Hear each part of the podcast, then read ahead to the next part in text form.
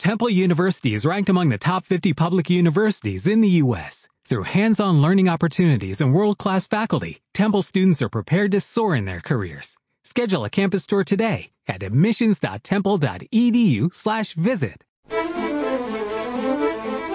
Y quizá lo que se ha hecho es que se han vaciado las aulas de, la, de las escuelas de, informática. De ese 30% que había en el año 85, se ha pasado a un 12% en el, en el año eh, 2016-2017, en el curso 2016-17.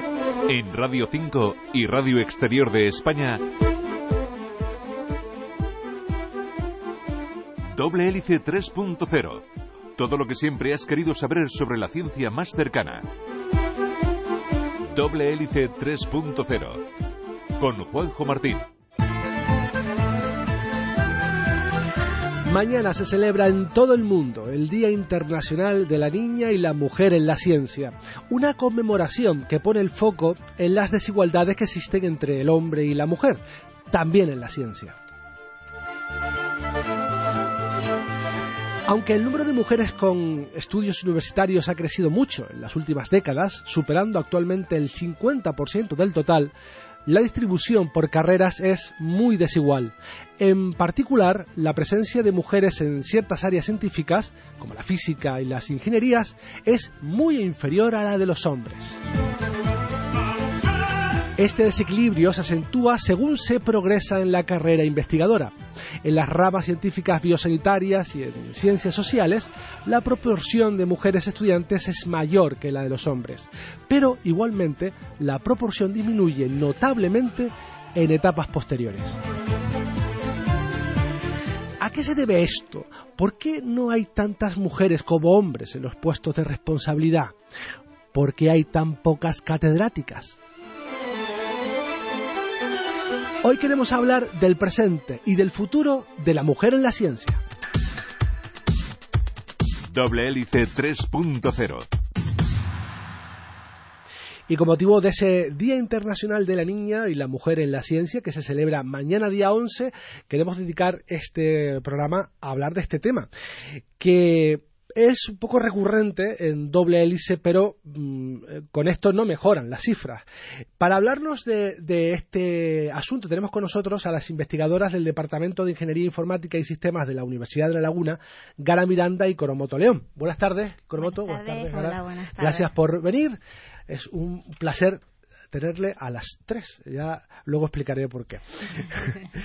eh, quería comenzar con un dato muy interesante. Las, mujeres, eh, la presencia de las mujeres en estudios universitarios es del 54,5%, más de la mitad.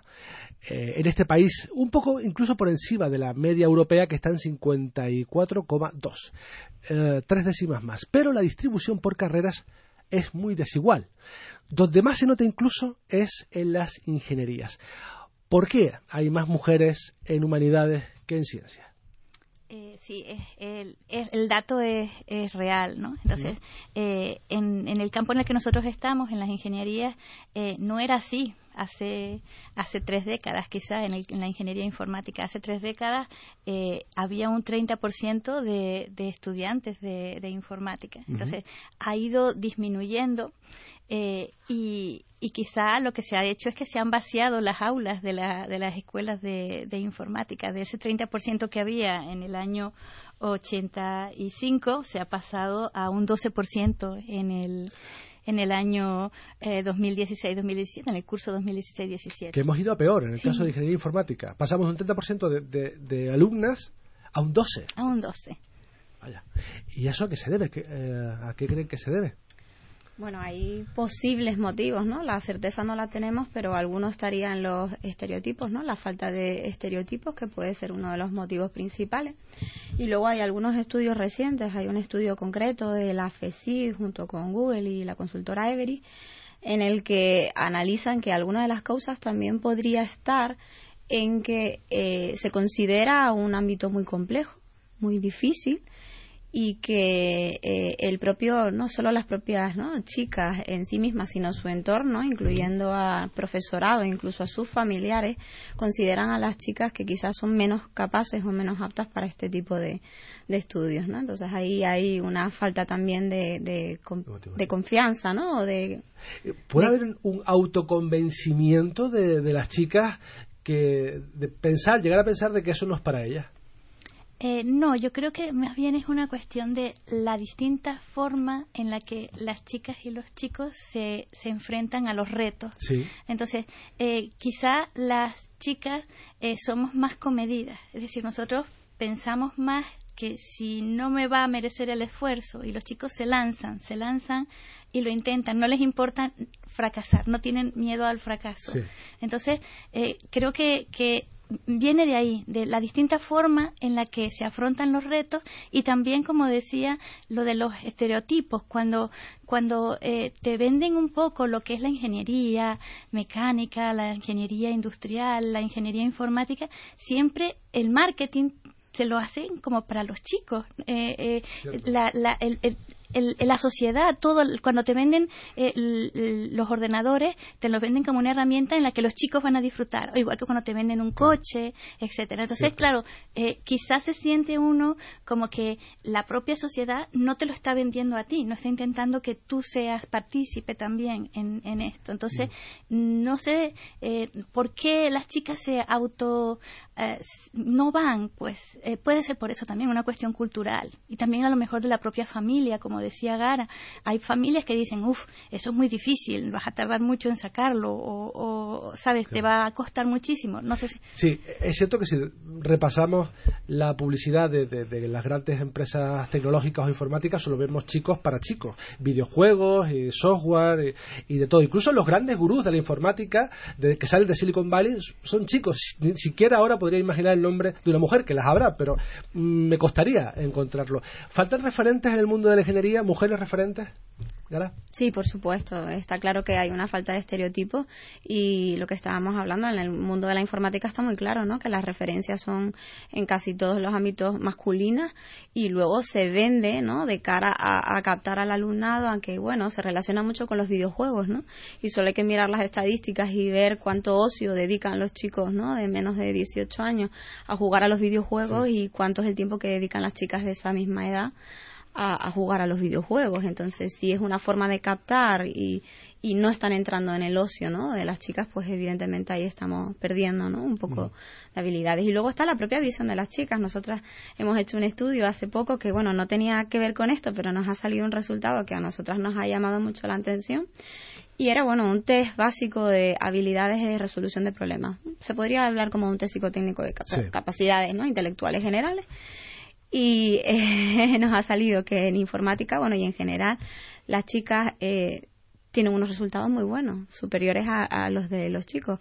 Y luego en, las, eh, en el ámbito de las calificaciones, ¿no? expediente académico y demás, muchas veces eso no se refleja, ¿no? Entonces, no sabemos si es que realmente las chicas no son capaces de, de, de reconocer o que se les reconozca, ¿no? La capacidad que realmente tienen, ¿no? No sabemos si es un, un tema de de, de, hacerse, igual que hacemos el marketing de ciertas cosas, pues de hacerse marketing, marketing de sí mismas, ¿no? De, de, decir, es que yo realmente puedo, ¿no? Y es curioso que las chicas que están en informática tengan tan altas capacidades. Da a pensar que a lo mejor las que no llegan a esos niveles igual ni se atreven a, a, meterse en esta titulación, ¿no? A, hacer esa, a tomar esa decisión. que están las, las muy, muy, muy buenas. Claro, pero y han tenido que ser tan buenas y estar tan seguras de sí mismas, de sus capacidades para tomar esta decisión. Falta un, un, apoyo, ¿no? Porque con los chicos no pasa.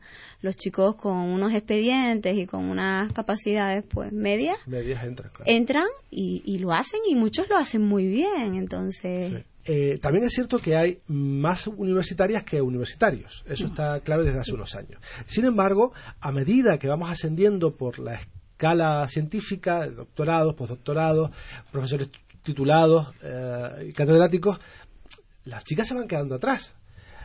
¿Esto a qué se puede deber? Porque han hablado de, de conciliación familiar, han hablado de mm, falta de ambición, incluso algunos autores. Eh, ¿A qué creen que es motivado todo esto? Efectivamente, yo, yo he leído cosas acerca de, de, por qué al final eso llegas a la barrera y no puedes pasar, llegas a la barrera y te quedas y dices no puedo pasar. Y, y, y, razones para eso, pues muchos dicen que es como una especie de sesgo. Hay un sesgo, tenemos que tener en cuenta que los que, los que evalúan generalmente son hombres. Eh, o sea, entonces es muy difícil romper eh, eh, entrar en un club. Es muy difícil entrar en un club y más si, si todos los que te están evaluando son, son hombres. Entonces ahí yo creo que hay un sesgo, hay un sesgo y entonces eh, en general las mujeres eh, no tienen que decirlo. Yo puedo hacer una propuesta, eso me ha pasado un montón de veces, que yo hago una propuesta de cómo se debería de hacer algo y, y, y la propuesta es como que no se oye, pero para yo, eh, para que se me tenga en cuenta, tengo que hacerlo, tengo que demostrar que se puede hacer. Si lo hago, entonces sí, pero si yo digo que se puede hacer, no no vale. no vale, hay que hacerlo. Hay que hacerlo, tú tienes que demostrarlo. Mientras que tú ves que, por ejemplo, tienen ideas, algún, si lo propone un chico, seguro que dice que se hace así y le dicen que sí, que vale. ¿no? Y, mientras que las mujeres generalmente lo que tenemos es que demostrarlo. No sé, eh, para que se te tenga en cuenta tienes que hacerlo y decir, mira, aquí tienes la, la demostración de que se podía hacer. No, no, no basta con que tú tengas la visión de que se puede, de que se puede hacer. Eso sí lo es. Una lucha constante, por lo tanto. Sí, una lucha constante. Y yo, desde que soy alumna, ¿no? En una titulación mayoritariamente de, de hombres, pues siempre tenías que estar demostrándolo, demostrándolo día a día, demostrando que, servías, que estabas ahí porque realmente eh, tenías capacidad para estarlo y luego a la hora de ahora, ¿no? Dar clases, que trato con alumnado mayoritariamente masculino, pues lo mismo. Siendo una profesora, ¿no? Siendo joven, pues tienes que estar ahí, tienes que estar alerta, no puedes, ¿no? Relajarte y tienes que estar siempre demostrando que sabes de lo que estás hablando y que eres, ¿no? Capaz para hacerlo. ¿Y cómo se podría romper, cómo sería ese martillo que rompiera ese techo de cristal?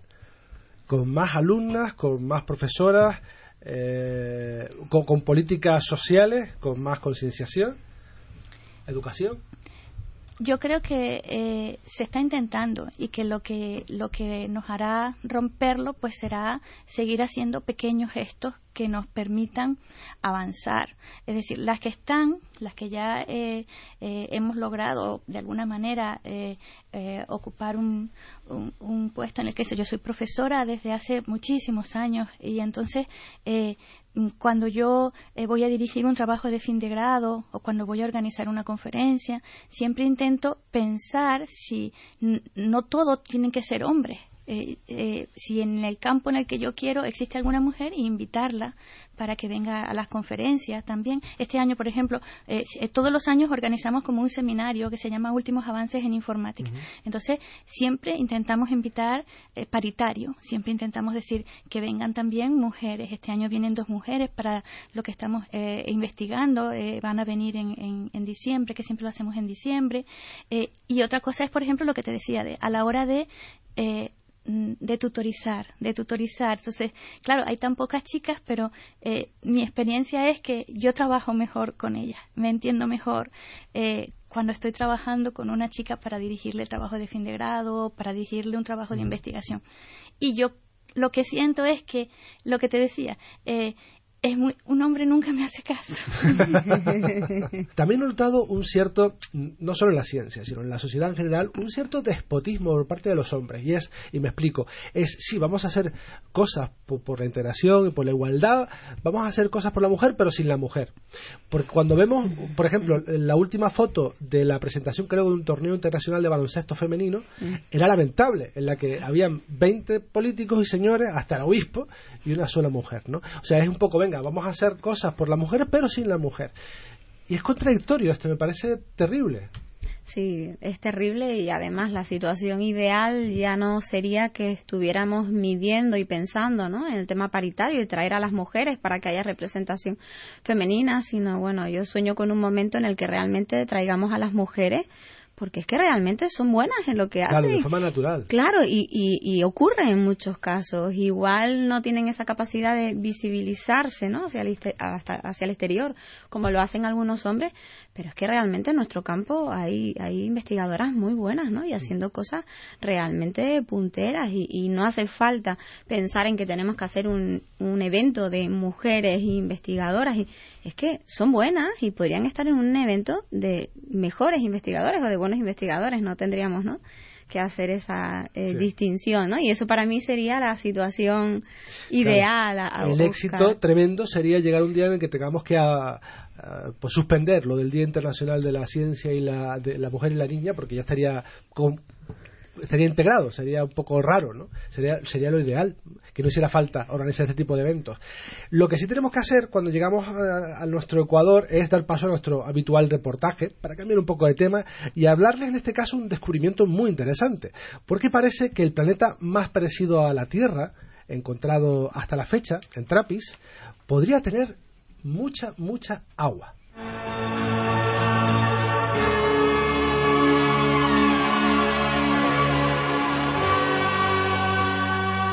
Hace un año se anunció el descubrimiento de los al menos siete exoplanetas que giran alrededor de una estrella. Se denomina TRAPPIST 1 y se encuentra a tan solo 40 años luz de la Tierra.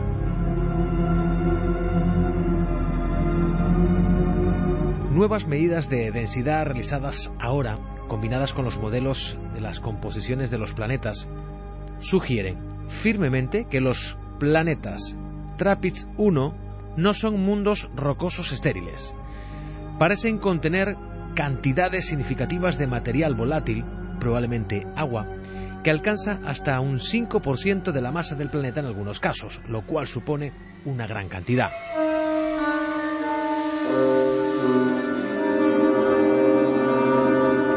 En comparación, solo el 0,2% de la masa de la Tierra es agua, es decir, que tienen aproximadamente 250 veces más que los océanos de la Tierra, aunque no en forma de agua líquida.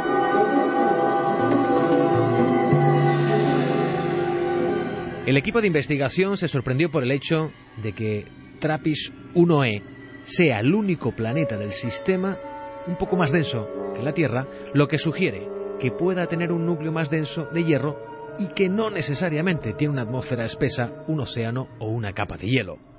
Resulta misterioso que TRAPPIST 1e parezca tener una composición mucho más rocosa que el resto de los planetas, además de tener posibilidades de albergar agua líquida. En términos de tamaño, densidad y de la cantidad de radiación que recibe de su estrella, es el planeta más similar a la Tierra.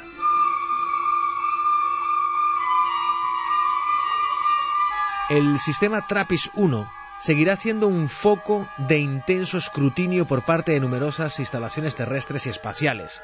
Los equipos de investigación también están invirtiendo esfuerzos en buscar otros planetas alrededor de estrellas rojas débiles respecto a cómo han determinado las masas de los siete exoplanetas. Los investigadores afirman que los planetas del sistema están tan juntos que interfieren entre sí gravitatoriamente, por lo que cuando pasan frente a la estrella hay un ligero cambio en los tiempos. Estos cambios dependen de las masas de los planetas, sus distancias y otros parámetros orbitales. Con el modelo informático simulamos las órbitas de los planetas hasta que los tránsitos calculados concuerdan con los valores observados y de ahí derivamos las masas planetarias. En Radio 5 y Radio Exterior de España, doble hélice 3.0.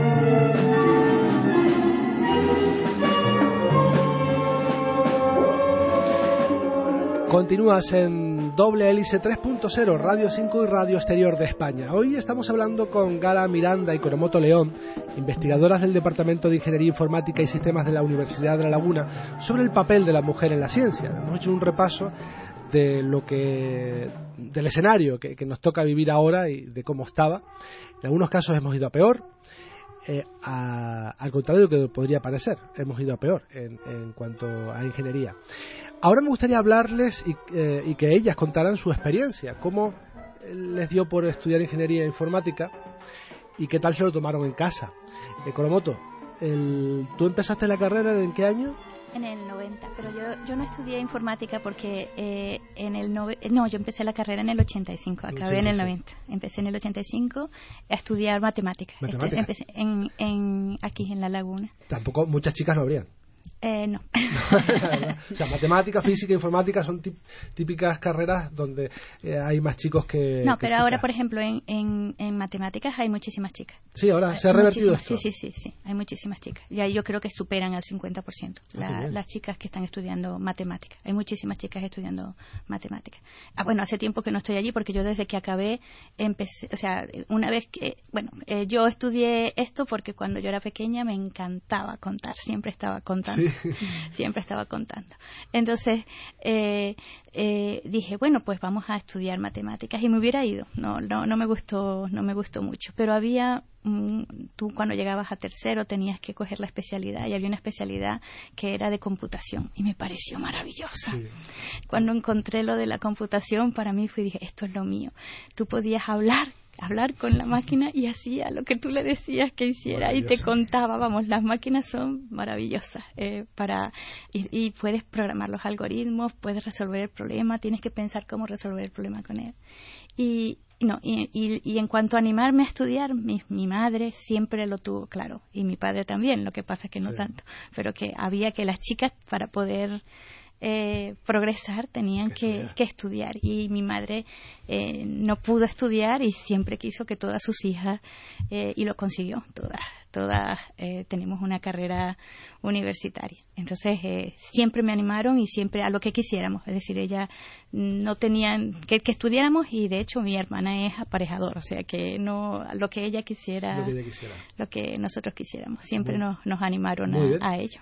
Y Gara, Yo en mi caso no lo tenía nada claro, la verdad. A mí me gustaban mucho las matemáticas también, como acuerdo. Sabía que me gustaba la parte eh, matemática y técnica, pero no tenía ni idea de qué titulación, ¿no? Y yo realmente hice la, en aquel entonces era la selectividad y no sabía muy bien. Eh, analizando un poco las titulaciones que había en la Universidad de La Laguna, sabiendo que las matemáticas por sí solas no me llamaban tanto la atención como un ámbito matemático aplicado, ¿no? A una ingeniería, pues por descarte, porque descarté, ¿no? Las otras Sí. ingenierías que había en La Laguna, la que quedó fue informática. Y me lo planteé y dije, bueno, no tengo ordenador, nunca me han llamado, ¿no? Mucho la atención ni los videojuegos ni los ordenadores en general pero sí que me pareció interesante y dije, bueno, pues eh, voy a probar, ¿no? Y la verdad es que sorprendentemente creo que fue una decisión acertada, ¿no? Desde el primer... me parece curioso una cosa. ¿Empezaste informática sin tener un ordenador? Sí, sí, yo no tenía ordenador. Es bastante curioso eso.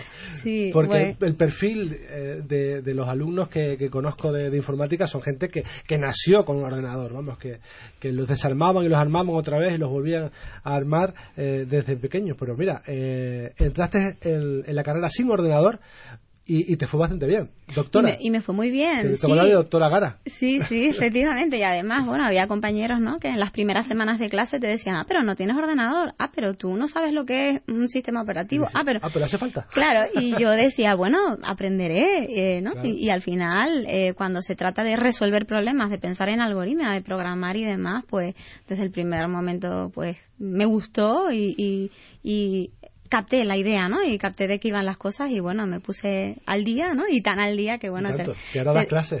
terminé la carrera año por año y me fue muy bien. Ahora das clases. Sí, y mis padres, la verdad que, bueno, nunca me influenciaron en qué titulación escoger y al contrario, siempre me dijeron que lo que quisiera escoger, que, que era muy capaz de hacer cualquier cosa que me, que me propusiera y bueno, cuando les dije informática, pues les pareció bastante, bueno, ah, pues algo, ¿no? Bastante nuevo, algo tecnológico y les pareció genial y, y nunca... Pues qué, qué maravilla. Les quiero leer un, un texto de un experimento que se hizo en el año 2012. En ese año se envió un mismo currículum para cubrir una plaza de jefe de laboratorio a 127 miembros de, una, de facultades de biología, química y física. Los candidatos, los candidatos eran todos estudiantes. La única diferencia entre los currículum que recibieron esas 127 personas fue que el nombre de la persona eh, cambiaba. A 63 de ellos tenían un nombre masculino y 64 tenían un nombre eh, femenino. El mismo currículum le habían cambiado los nombres, 63 con nombres masculinos y 64 con nombres eh, femeninos. A pesar de que, de que los currículum eran exactamente iguales, las candidatas fueron juzgadas menos competentes, menos aptas para el trabajo que los candidatos. hay un sesgo tremendo solo por el nombre, por el mero hecho de llamarte Ana, María, Isabel, eh, o Gara, por ejemplo. ¿Eso en el ámbito universitario a la hora de publicar, de pedir proyectos, se nota o, no? Porque eh, otra cosa es en el ámbito privado, que me imagino que será incluso más, eh, más difícil, pero en el ámbito público. Yo, sinceramente, no lo he notado. Yo pienso que, que, a la hora de, de tampoco es que eh, cuando yo mando a publicar realmente es, que pone solamente la inicial y el apellido, ¿sabes? Pones, pones la inicial y pones el apellido, no pones el... Y se supone que, el, que la revisión es ciega, eh, que, la revisión de los artículos, etcétera, es ciega. La de los proyectos ya no puede ser tanto ciega porque tienen que evaluar el equipo que va. Entonces ya no puede ser ciega la, evaluación de los proyectos. Entonces ahí sí te están evaluando tus pares y saben quién eres. De todas formas, se supone que cuando tú actúas como evaluador de un proyecto, tú tienes que declarar tus conflictos de intereses. Entonces, cuando yo he actuado de evaluadora de proyectos de nivel nacional y si tú tienes un conflicto de interés con alguien, tienes que declarar que yo ese proyecto no lo puedo evaluar evaluar por alguna razón, sabes que tú puedes decir que no lo que no lo evalúas si tú quieres ser ético contigo mismo. Entonces, yo no lo he notado. Yo creo que yo yo desde mi punto de vista no no existe o quiero pensar que no que no existe. La carrera científica es una carrera de fondo que no permite la desconexión durante mucho tiempo. Siempre tiene que estar a la última trabajando, publicando, trabajando, publicando, publicando, trabajando, etcétera, etcétera, etcétera. Y claro, está el problema de la conciliación laboral. Eh, las científicas que quieren ser madres, algunas eh, científicas me han comentado que han tenido que elegir entre ciencia o madre, o ser madre, hijos o ciencia, ¿no? Increíble. ¿Es tan duro como, como esto? Sí, es así, ¿no? Y las propias instituciones no nos apoyan. Yo, por ejemplo, en mi caso, estoy acreditada profesora titular y en el año 2014 fui madre y el castigo por haber sido madre fue retrasar mi promoción laboral un año con respecto a la de mis compañeros hombres que podían haber sido padres o no, porque ellos sí que pueden, y con respecto a mis compañeras mujeres que no habían decidido ser madres, ¿no? Y ese fue el castigo que tuve que sufrir simplemente porque en mi ámbito personal decidí disfrutar de un permiso de 16 semanas, a pesar de que en mi currículum estoy acreditada a una figura incluso no la siguiente que me correspondía, sino la siguiente, ¿no? Cosa que la mayoría de mis compañeros no, no, tenían, ¿no? Y bueno, he sufrido eso, un retraso en mi promoción de un año por haber decidido eh, ser, ser madre, ¿no? Entonces, claro, al final entiendes que muchas mujeres acaben sacrificando su vida personal para poder eh, seguir con su carrera eh, profesional, porque ya te cuesta mucho, ¿no? Ya